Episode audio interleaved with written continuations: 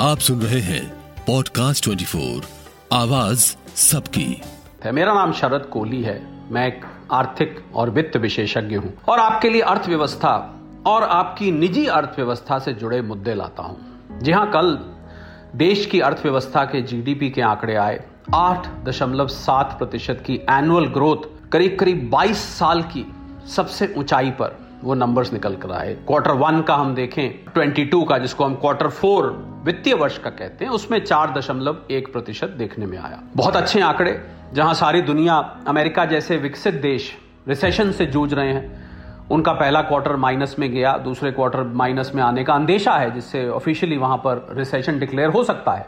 Europe में recession की परिस्थितियाँ बन रही हैं। पूरी दुनिया देखें तो जूझ रही है इस महँगाई के संकट से रशिया यूक्रेन की वजह से क्रूड ऑयल की वजह से, जो लिक्विडिटी डाली गई कोरोना के दौरान दुनिया भर में उसके कारण। ऐसे में ये आंकड़े निकल कर आए।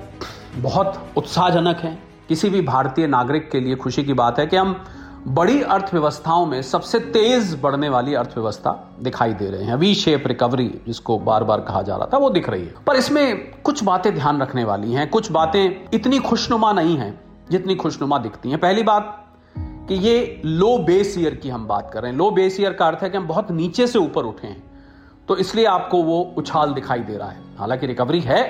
दूसरा, ये ना भूलें क्योंकि पिछले साल से कंपैरिजन किया जाता है तो पिछला साल तो कोरोना प्रभावित था। अर्थव्यवस्था को ही पूरे कोरोना जैसे लग गया था। और उसमें से इसको देखें तो हम अनलॉकिंग फेस में गए तो अनलॉकिंग किया तो कुछ पेंटअप डिमांड होती है। टूरिज़्म में कुछ रिवेंज टूरिज़्म होता है। तो एकदम से आपको उछाल दिखाई देता है। और लगभग सभी सेक्टर्स में मैन्युफैक्चरिंग लें, आप इलेक्ट्रिसिटी गैस लें, आप कंस्ट्रक्शन लें फाइनेंशियल सर्विसेज़ लें माइनिंग लें, लगभग लगभग सभी सेक्टर्स में थोड़ा सा करेक्शन दिखाई दिया एग्रीकल्चर में, जो नीचे की तरफ़ गया। और जिसका उम्मीद है कि अच्छे मानसून के आते, शायद एग्रीकल्चर भी फिर वापस एक अच्छी विकास दर की ट्रैक पर आ जाए। अब ज़्यादा बड़ा सवाल ये उठता है कि क्या ये जीडीपी जी हाँ यहाँ गैस, डीजल, पेट्रोल की बात नहीं हो रही है, असली जीडीपी की बात हो रही है। क्या ये जीडीपी की विकास दर आठ दशमलव सात प्रतिशत, क्या ये हम और आपकी जेब पर भी इतनी विकास दिखाएगी? क्या हमारी इनकम आठ दशमलव सात प्रतिशत बढ़ जाएगी? क्या हमारी वेल्थ हमारी नेटवर्थ आठ दशमलव सात प्रतिशत बढ़ जाएगी? तो इसका जवाब है साहब हाँ और ना। क्योंकि ये तो सच है कि जो विकास ना केवल भारत में, पूरी दुनिया में हो रहा है वो बहुत अनइवन हो रहा है। कुछ अमीर हैं जो अमीर होते जाते हैं, गरीब हैं जो गरीब होते जाते हैं। आज भी 80 करोड़ लोगों को भारत सरकार ऑफिशियली गरीब कल्याण योजना के अंतर्गत पाँच पाँच किलो अनाज बांट रही है। ये अपने आप में एक सबूत है कि 80 करोड़ लोग आज ऐसे हैं जो सरकार पर मोहताज हैं, जो भुखमरी को दूर रखने के लिए आज पाँच पाँच किलो अनाज सरकार से राशन के रूप में लेते हैं। तो इन अस्सी करोड़ लोगों के लिए अगर हम प्रोस्पेरिटी की बात करें, अगर हम विकास की बात करें तो शायद वो दूर की बात होगी। तो हाँ इसलिए है क्योंकि जीडीपी का अर्थ होता है value of goods and services जो अगर मैं सरल भाषा में बता रहा हूँ, वैसे दो तरीके होते हैं, लंबे मेथड्स होते हैं कैलकुलेट करने के, एक एक्सपेंडिचर साइड से कैलकुलेट किया जाता है और एक वैल्यू एडिशन साइड से कैलकुलेट किया जाता है। तो कुल मिला के देखें value of goods and services आठ दशमलव सात प्रतिशत से बढ़ी तो नेचुरल बात है, आपने और हमने जो वैल्यू एडिशन अर्थव्यवस्था में किया, कुछ सर्विसेज़ दी, कुछ गुड्स प्रोड्यूस किए, वगैरह वगैरह।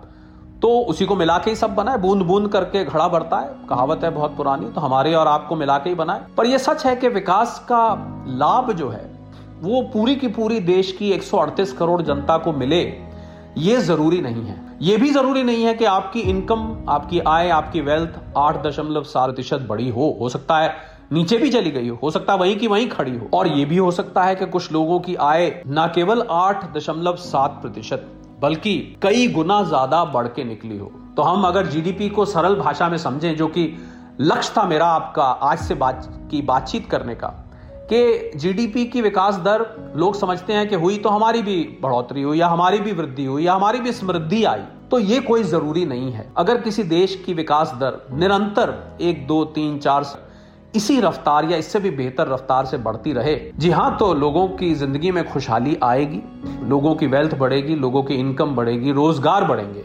पर मुझे लगता है जो सबसे बड़ी समस्या अभी भारत जैसी अर्थव्यवस्था के सामने है, वो ये है कि ये जो इन इक्वालिटी ऑफ़ इनकम है, ये जो असमानता है कि बहुत सारे लोग अमीर से अमीर होते जा रहे हैं। माया को माया मिले, कर कर लंबे हाथ, जो अमीर हैं ऐसे ऐसे लोग हैं, यहाँ मैं नाम नहीं लेता, रोज के हज़ार करोड़ का उनकी वेल्थ एडिशन हो जाती है, उनका बैठे बिठाए कुछ ना किए बिना भी एडिशन हो जाती है। और ऐसे लोग हैं जो दो वक्त की रोटी के लिए मोहताज हैं। जी हाँ मैंने उन 80 करोड़ गरीबों की बात करी, गरीब कल्याण योजना के अंतर्गत आने वाले, जो कि आज भी सरकार पर निर्भर हैं।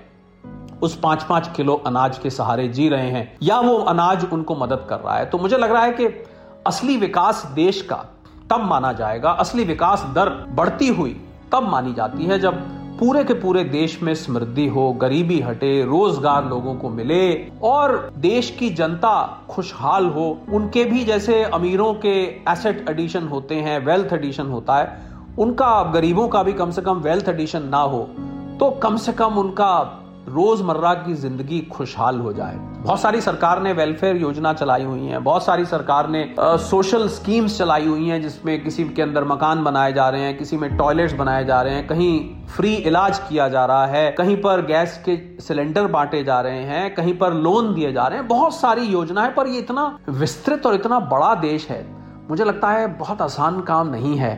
किसी भी सरकार के लिए देश के उस आखिरी व्यक्ति तक पहुँचना, देश के उस रिमोट कॉर्नर उस कोने तक पहुंचकर उस समृद्धि का लाभ देना। जी हाँ, मैंने जैसे कहा कि अगर दीर्घ काल तक ये बनी रही विकास दर तो ज़रूर देश खुशहाल होगा। फ़िलहाल आपके लिए बहुत समराइज वे में मैंने जो जीडीपी के आंकड़े कल आए, उसको हमारी और आपकी जेब से, हमारी और आपकी पर्सनल अर्थव्यवस्था से कैसे वो सरोकार रखता है, वो लाने की कोशिश करी। फिर जुड़ूँगा आपसे ज़रूर ऐसे छोटे छोटे मुद्दे जो हमारी और आपकी आम ज़िंदगी से जुड़े हुए हैं और जो देश की अर्थव्यवस्था के सूचक ज़रूर हैं, पर हमारे और आप पर कैसे वो असर करते हैं, लेकर ज़रूर आऊँगा आपके साथ। सुनते रहिए पॉडकास्ट ट्वेंटी को, आवाज़ सबकी।